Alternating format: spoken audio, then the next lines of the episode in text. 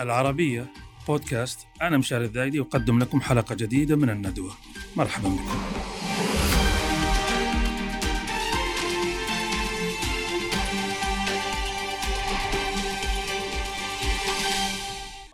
من البحرين لؤلؤة الخليج نناقش فيها أو صالونها سيكون اليوم عن موضوع التعليم. حاضره وقبل ذلك تاريخه ومستقبله قضاياه وشجونه وهو حديث ذو شجون إذ أن التعليم كما لا يخفى على جنابكم الكريم هو أساس الأسس وهو ركيزة الركائز في أي عملية تنموية في أي دولة وفي أي مجتمع في العالم. التعليم أولا والتعليم آخرا. وللحديث في هذا الأمر يسرني أن يكون شركات الندوة في آه، هذه الطاولة الدكتورة انتصار البنا الخبير التربوي في مكتب وزير التربية والتعليم والدكتورة فرزان المراغي أمين عام مساعد في مجلس التعليم العالي. آه، الحديث طبعا سيكون آه، في بدايته عن البحرين لأننا في البحرين. فحبذا دكتورة انتصار لو أعطيتينا لمحة سريعة حتى تكون تمهيد لهذا النقاش عن تاريخ التعليم في البحرين. تاريخ التعليم في البحرين قديم جدا وأصيل ومرتبط بثقافة البحرين نفسها ومرتبط بدرجة أساسية بالموقع الجغرافي للبحرين. البحرين جزيرة متوسطة ممر ومعبر لكثير من القوافل التجارية. آه، فالنشاط الاقتصادي آه، نشط في موضوع التجارة وحتى قليلا نوعا ما في الزراعة.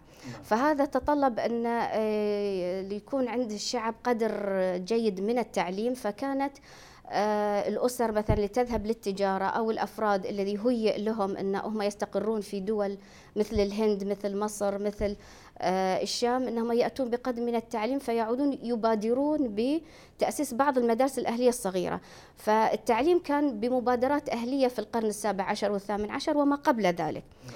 وأصبحت طبعا وكان هناك مشهور في البحرين اللي هي المطوعيات اللي هو تعليم الحلق الدينية كانت تشرف عليها النساء أغلب المطوعيات المطوعيات كانوا نساء يعلمون الأولاد والبنات okay. كان في ذاك الوقت بعض النساء والبنات الصغيرات عندهم قدر بسيط من معرفة مبادئ القراءة لقراءة القرآن وحفظه وبعض مبادئ الحساب مم. آه، شامل للفتيات والأولاد شامل الفتيات والأولاد كانت تشرف في الغالب على هذه المطوعيات نساء مم. فحتى كان تعليم المرأة وانخراطها من وقت باكر وبشكل مختلط هذا ذكرتني sorry قطعتك بس ذكرتني آه، في سيرة الملك عبد العزيز المؤسس تعرفين أقاموا فترة في الكويت نعم. قبل استرداد صح. الرياض آه الملك عبد العزيز في صباه تعلم على يد مطوعة في الكويت اسمها شريفة العمر أي. فبس بالمناسبة يعني ذكرني كلامك فيها. نعم فهذا كانت بداية إذا جهود أهلية كانت. جهود أهلية ولكن كانت النقلة الأساسية عام 1919 كانت هناك مبادرة أهلية بالشراكة مع آه، المغفور بإذن الله تعالى الشيخ عيسى بن علي لتأسيس أول مدرسة نظامية بشراكة بين المبادرة الأهلية ويشرف عليها آه، الحاكم في ذلك الوقت ودفع مبلغ من المال ووفروا الأرض المخصصة لبناء المدرسة ومن 1919 اذا هذا أول تدخل أو أول إشراف حكومي. أول إشراف نعم. وكان في وثيقة وتأسيس مجلس تعليم ومتابعة له واستمرت عملية مأسسة التعليم شيئا فشيئا من عام 1919 إلى نقدر نقول الفترات اللي تطور فيها التعليم في الثلاثينات الأربعينات إلى الاستقلال سنة 70 نعم. في سنة 70 مع الاستقلال كان طبعا التعليم في البحرين قطع شوط كبير تأسس التعليم الصناعي والتعليم الثانوي والتعليم الإعدادي ولكن مع مرحلة الاستقلال هناك أصبح التوسع وفي في التعليم الثانوي تحديدا وفي محو الأمية وفي بداية تأسيس مؤسسات مثلا التعليم العالي ودخول كثير من التجارب الحديثة في التعليم نعم. وبعدين ممكن نعتبر النقلة الثالثة في عصر جلالة الملك آه، آه، الملك حمد نعم. آه، وطبعا نشهد اللي هو عملية اندماج مع القرن الحادي والعشرين طبعا العصر الرقمي مواكبة العصر والعصر هذا مليء بالتحديات بصراحة بالضبط. اللي ما أعتقد رغم جهود الرواد والأسلاف اللي حفروا في الصخر بس الآن تحديات من نوع آخر نعم. يعني وهذا ينقلني السؤال أيضا الدكتوره فرزانة تحدثت الدكتورة انتصار عن موضوع التعليم بشكل عام ماذا عن التعليم العالي؟ أيضا لو ناخذ خلفية بس بسيطة كيف آه، آه، تاريخه في البحرين؟ التعليم العالي في مملكة البحرين بدأ منذ العام 1959 في بداياته كانت المؤسسات آه، تدرب الملتحقين بها ببعض المهارات المتوسطة وكانت تتبع لوزارات. مثلا أول مؤسسة تعليم عالي الجدير بالذكر أنها كانت موجهة للإناث فقط. كانت مدرسة التمريض وتقبل البحرينيات من سن 17 إلى 25 لتدريبهم على مهارات التمريض. لمدة ثلاث سنوات. وبعد ذلك آه، تم إنشاء معهدين المعلمين والمعلمات وكلية الخليج الصناعية. هذه الحقبة الأولى. الحقبة الثانية تم تطوير هذه المؤسسات لتكون مؤسسات جامعية مستقلة آه، لا تخضع لإشراف آه، الوزارات. فتم دمج الكليتين في في كلية جامعية للآداب والتربية والعلوم وتحويل كلية الخليج الصناعية إلى كلية الخليج للتكنولوجيا. وفي هذه الأثناء شهد إنشاء جامعة الخليج العربي على أرض مملكة البحرين. تأسست جامعة البحرين اللي موجودة حاليا وتحمل ذات الاسم الآن في العام 1986 بدمج الكليات السابقة. وبعد ذلك ومع تولي حضرة صاحب الجلالة الملك حمد آه، ملك البلاد نعم. المعظم حفظ الله ورعاه آه، مغاريد الحكم صار في اهتمام آه، كبير بالتعليم بشكل عام والتعليم العالي بشكل خاص. ومكن الميثاق العمل الوطني من الاستثمار في التعليم العالي فبدأت مؤسسات التعليم العالية الخاصة تنشأ بترخيص من من الحكومة وأنشأت أول مؤسسة عام 2001 وطبعا هذا يعني كان يتزامن مع التشريعات في في قطاع التعليم العالي فصدر قانون ينظم التعليم العالي في مملكه البحرين في العام 2005 ويرسم سياسات التعليم العالي في في البلاد. آه، كما شهد آه، آه، في العام 2008 أيضا بعض التطورات فتم إنشاء كلية بوليتكنيك البحرين وكلية للمعلمين وهيئة متخصصة لجودة التعليم والتدريب تقيم البرامج والمؤسسات التعليمية. يا سلام. طيب الحين أخذنا بس إحنا إضاءة تاريخية أو لمحة تاريخية.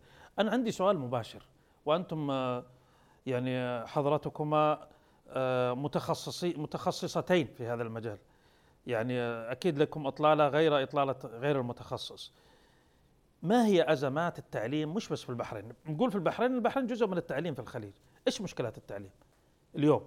يعني التي يجب أن تكون لها الأولوية في المعالجة. تعرفين في حكي كثير إنه والله عندنا أزمة في التعليم. التعليم يركز على أولويات لا ت... على أشياء أو تخصصات ربما لم تعد المجتمعات بحاجة إليها. موضوع سوق العمل. دائما يتكلمون بالذات يعني جماعة الشركات والبزنس طلعوا لنا شيء يناسب سوق العمل طلعوا لنا شيء يناسب سوق العمل وسوق العمل متغير أصلا. فكيف شايفة حضرتك أزمة التعليم اليوم؟ أو أزماته؟ أزمة التعليم هي أزمة عالمية. أن أن قدرة التعليم على مواكبة سرعة التغير الاجتماعي وسرعة التغير في مجال الاقتصاد في مجال العلوم.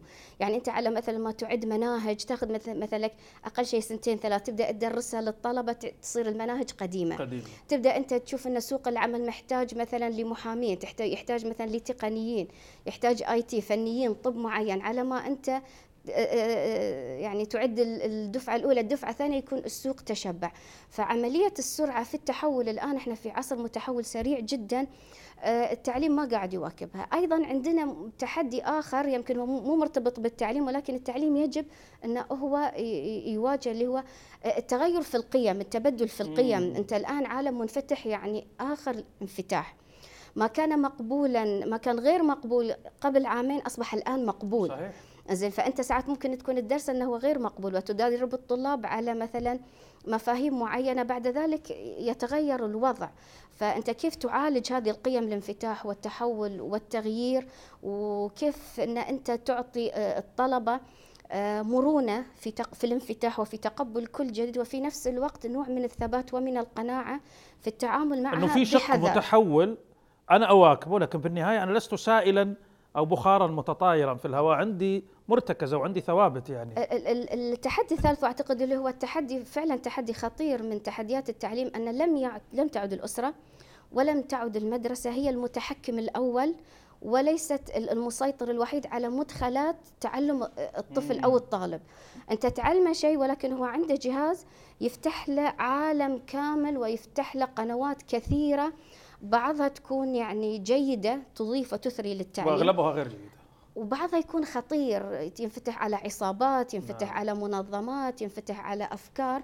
فالآن أنت كيف تعلم الطالب للمستقبل للحياة؟ كيف تعلمه لمخاطر آه، آه، هذا العالم المختلف؟ نعم. هذه المشكلة أن لم تعد أنت المسيطر. مع المعلومات اللي طيب هل هذا مأخوذ فيه الآن في مناهج التربية الحديثة أنه كيف أعلم الطالب والطالبة أنه يستطيع التمييز. يعني بدل ما أحقن بالمعلومات المعلومات موجودة في جوجل نعم. وفيما هو يمكن جوجل يعتبر شيء كلاسيكي الحين. في موجود في تيك توك وما تيك توك والكلام ذا كله. أنا كيف أزرع فيه قيم؟ مثل قيم طاعة الوالدين الحرص على النظافة عدم الثقة بالغرباء بالذات الأطفال الصغار. طيب كيف أزرع فيه؟ هل مأخوذ في الاعتبار إني أزرع فيه؟ كيف يميز بين المعلومات إحنا في نظامنا التعليمي نركز على موضوع القيم في حتى في بناء المنهج والمعلم في بناء الخطة الدراسية فهو لما يطرح الدرس أيضا يركز على القيم. وحتى في الأنشطة الطلابية عندنا المدرسة منفتحة على الأسرة أولياء الأمور دائما موجودين في فعاليات موجودة نغرس فيهم احترام الكبير والصغير وعندنا منهج كامل للمواطنة يتضمن حتى الحفاظ على المرافق العامة ومرافق الدولة لا هذا حلو هذه قيم من زمان إحنا عارفينها. لا أقصد الآن المتحول الولد قاعد يلعب جيم معين ولا يطلع له شخصية مشهورة في سناب ولا في تويتر ولا وات ويتعلق فيه ويعتبره مصدر آه، للمعلومات. أنتم في التعليم قاعدين آه، مواكبين هذا الشيء؟ فاهمه علي؟ نعم. يعني إنه مثلا ممكن يشوف في الصفحة حتى صفحة علامة من علامات التطبيقات هذه. إحنا أيضا مثلا في في دروس التقنية دروس الحاسوب نعلم الأمن الأمن السبراني. شلون لا يسرب لا يسرب رقم السري وحتى قاعدين نزيد في جرعة التفكير الناقد. إن الطالب كيف إنه هو يميز بين اللي اللي يشوفه ويحاول يحلل الشفرة ويحلل الرسالة اللي هو يستقبلها ويشوف هل هي إضافة جيدة له ولا إضافة سيئة؟ طبعا هو تحدي صعب جدا. لأن كمية المدخلات والمؤثرات النفسية والعاطفية وحتى روح الاستهلاكية بشكل تحدي ولكن إحنا قاعدين نحاول وهذا الأمر موضوع في عين الاعتبار بالتعاون في بين الأسرة وبين وبين المدرسة. وفي تطوير مناهجنا ورؤيتنا أنا أعتقد مرة موضوع مهم إحنا لسه في بدايته. كمان موضوع الذكاء الاصطناعي اللي هو صار صرعة العصر الآن. وهذا بيقودنا لموضوع التعليم العالي. لكن دكتورة كان عندك آه، تعقيب على النقطة المهمة اللي أشارت لها الدكتورة انتصار وهو موضوع كيف نزرع في الطلبة والطالبات القيم التي تجعلهم محصنين ضد ما يقال في ال social media من أشياء سيئة. يعني يطلع واحد مشهور تطلع صرعة ترند مش عارف إيش. كيف أنا يعني هذا شيء جديد تحدي جديد في التعليم. فكان عندك تعليق عليه. وبعدين أنا كان عندي سؤال بس بحطه في التجوري لين تخلصين من صحيح بس تعليق. قبل ذلك أحب أعرج على على النقطة اللي تفضلت فيها آه، أخي الكريم أستاذ. آه، فيما يتعلق بالأزمات التي يعاني منها التعليم تطرقت لها أختي الدكتورة انتصار. إحنا أيضا عندنا أزمات متعلقة بسوق العمل مثل ما تفضلت. نعم. الأزمة هذه يمكن لها لها بعدين. الطلاب يدخلون التعليم العالي بهدف الحصول على الدرجات العليا البكالوريوس والماجستير والدكتوراه. الكل هذا توجهه. يبي شهادات أعلى في حين فهذا أدى عندنا إلى أن الهرم صار مقلوب. في الدول العالم الشريحة الأكبر هي هي من تاخذ الدبلومات والتخصصات الفنية يزاول مهن فنية مطلوبة في سوق العمل والأقل يصعدون إلى البكالوريوس والأقل إلى الماجستير والأقل إلى الدكتوراه. والحاصل؟ مقلوب إحنا عندنا الهرم. أيوه. الغالبية يتجهون إلى الدراسات إلى الدراسات الأكاديمية لأنه يقول لك أنا أنا ليش أدرس سنتين دبلوم وأصير فني وأخذ إلى آخر؟ أنا أنا بدرس ثلاث سنوات أخذ بكالوريوس وأخذ ماجستير وأخذ دكتوراه. ما يصير جزء منها وجاهة؟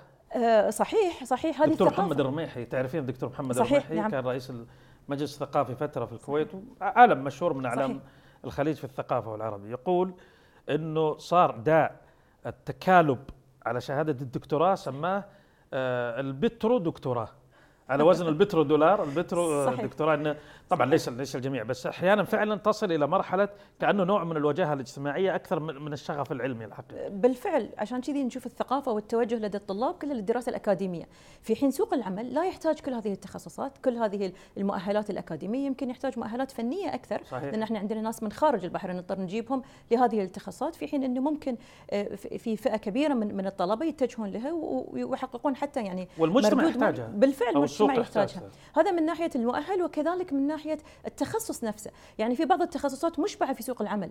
يعني حتى لما تنصح الطالب لا لا تدخل هذا التخصص. ما لا يقول لك لا أنا أنا أبي هذا التخصص. يمكن لسهولته يمكن لأنه يجد مثلا يطرح بلغة هو يعني يستسهلها.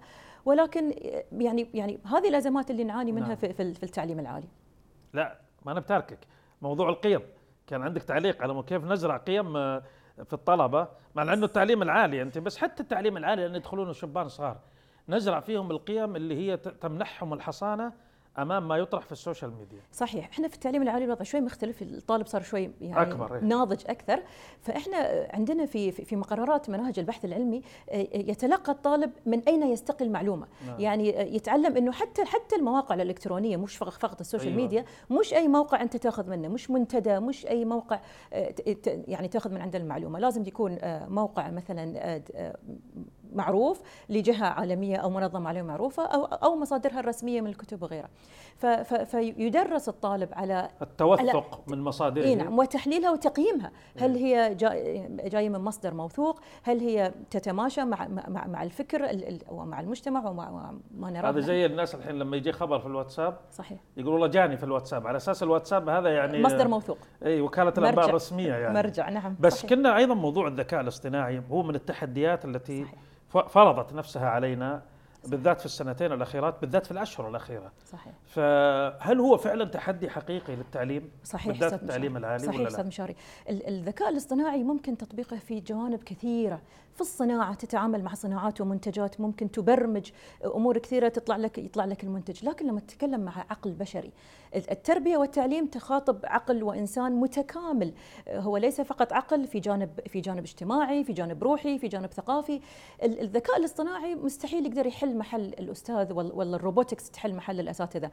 نعم ممكن تكون بعض البرامج القصيرة يتعلمها ذاتيا بوجود برامج معينة لكن لن يحل محل الأستاذ والتواصل وتنمية الفكر لدى الطلبة. يمكن هذا واجهناه يعني يعني بشكل واضح جدا فترة الجائحة. لما صار التعليم عن بعد والتعلم الإلكتروني إيش تقييمك لتجربة التعليم عن بعد؟ يعني لأنك أنت متخصصة. صحيح. أنا بصراحة شفت ناس أنتم تتكلمون عن مجال التعليم بس حتى صحيح. في قطاعنا إحنا في الإعلام. صحيح. صار أيضا العمل ريموتلي عن بعد. صحيح. كيف تقيمين التجربة؟ في ناس ما شاء الله يشيدون فيها وفي ناس صحيح. يعني يكيلون لها كل أنواع النقد يعني. والله هي كانت سلاح ذو حدين. سرعت في الأمور اللي كنا نتمنى إنها تتسرع أتمتت بعض الخدمات بعض الأمور تصير كتب مثلا موجودة مرقمنه إلى آخره. آه، آه، ولكن في نفس الوقت يعني آه، صار في يعني الجانب السلبي الجانب الاجتماعي الطلاب رجعوا المدرسة خصوصا طلاب السنة الأولى الثانية درسوا درسوا في البيت سنتين رجعوا المدرسة ما عنده تفاعل اجتماعي فيهم توحد يعني نوعا ما بعيدين عن التفاعل الاجتماعي خاصة الصغار. فهو سلاح ذو حدين يعني يمكن من أمور كثيرة ممكن الطالب يعيد الدرس كذا مرة لأنه موجود ومسجل وريكوردد فهذه في له إيجابيات ولكن في نفس الوقت في له سلبيات. آه، يعني يمكن أهم تحدي كان عندنا في التعلم عن بعد هو التقييم. يعني ممكن توصل الدرس وإلى آخره قدر الإمكان لكن التقييم تقييم أداء الطالب نعم.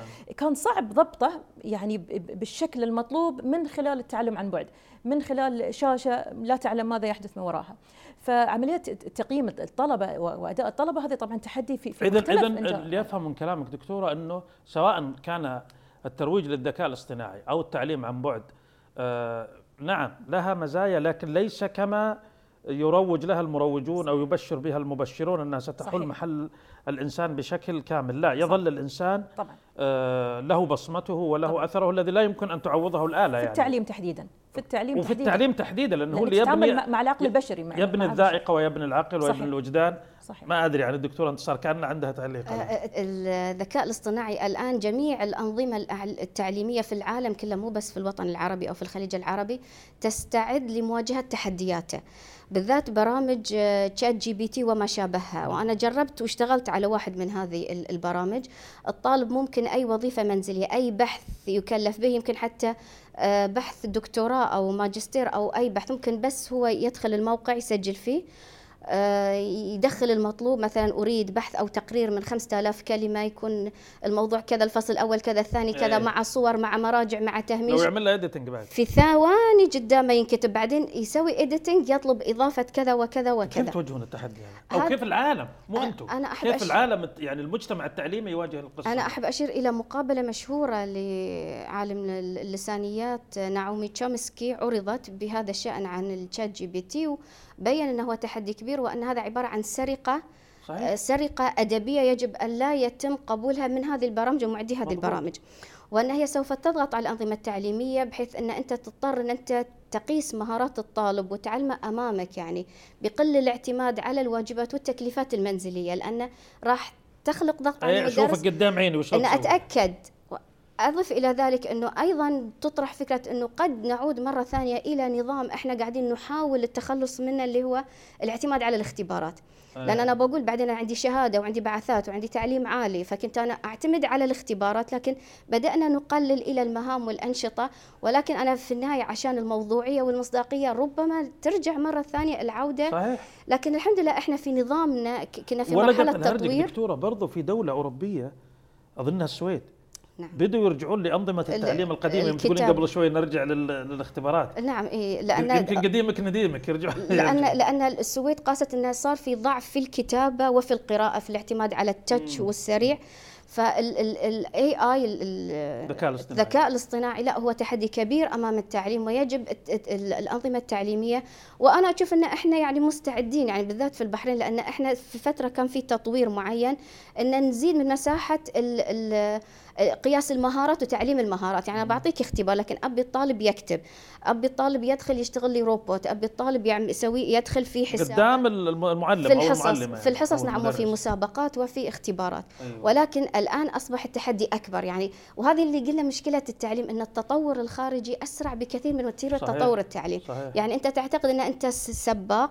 وتطور لكن تجيك قفزة من الخارج زي الذكاء الاصطناعي. زي الذكاء الاصطناعي تخليك أنت أصبحت شوية متأخر. آه، آه، بس أنا ما أعتقد وأنتم أدرى بس ما أعتقد إنه كل جديد كويس. يعني لازم لأنه جديد لازم أواكبه. قد يكون جديد ومو كويس يعني. صحيح صحيح. ولا لا يا دكتورة؟ معك. صحيح أتفق معك. يعني الآن الذكاء الاصطناعي اللي نتكلم عنه يعني ذكرت للدكتور انتصار مظاهر سيئة جدا ممكن تقضي على المنافسة العادلة. واحد مجتهد وباذل جهده ورايح المكتبة وباحث ويجي واحد على الرايق على المرتاح يعني أعتقد إن هذه مشكلة كبيرة. أنا كان عندي سؤال آه، تفضلي تفضلي. لهذا السبب في, في, التعليم العالي في الجامعات آه، لابد أن تلتزم الجامعات بنسب الانتحال أو في نسب محددة لا, لا تزيد فيما يتعلق بالاقتباسات فلهذا السبب نلزم الجامعات بالتأكد من أي بحوث تقدم بالنسب محددة فقط للاقتباسات بحيث إنه ما يكون البحث مقتبس من من مكان. إيه أنا بصراحة كان عندي سؤال بس داهمنا الوقت عن مستقبل العلوم الإنسانية في الجامعات.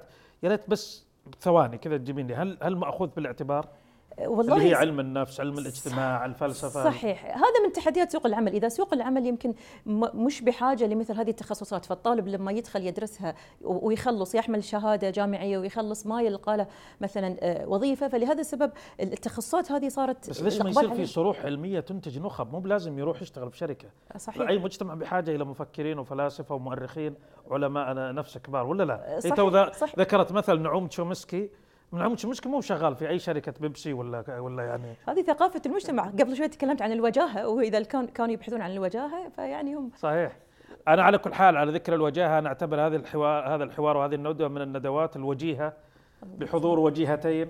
وخبيرتين من خبراء. التربية والتعليم. الصراحة أنا سعيد بالتعرف عليكما إن شاء الله لنا فرص أخرى في آه، نقاشات أجمل وأعمق وأكثف سواء عن البحرين أو خارج البحرين. كما أشكركم أيها المتابعون الكرام على منح هذه الدقائق في متابعة هذه الجلسة النقاشية عن التعليم انطلاقا من البحرين وتطوافا بالخليج والعالم. فإلى اللقاء.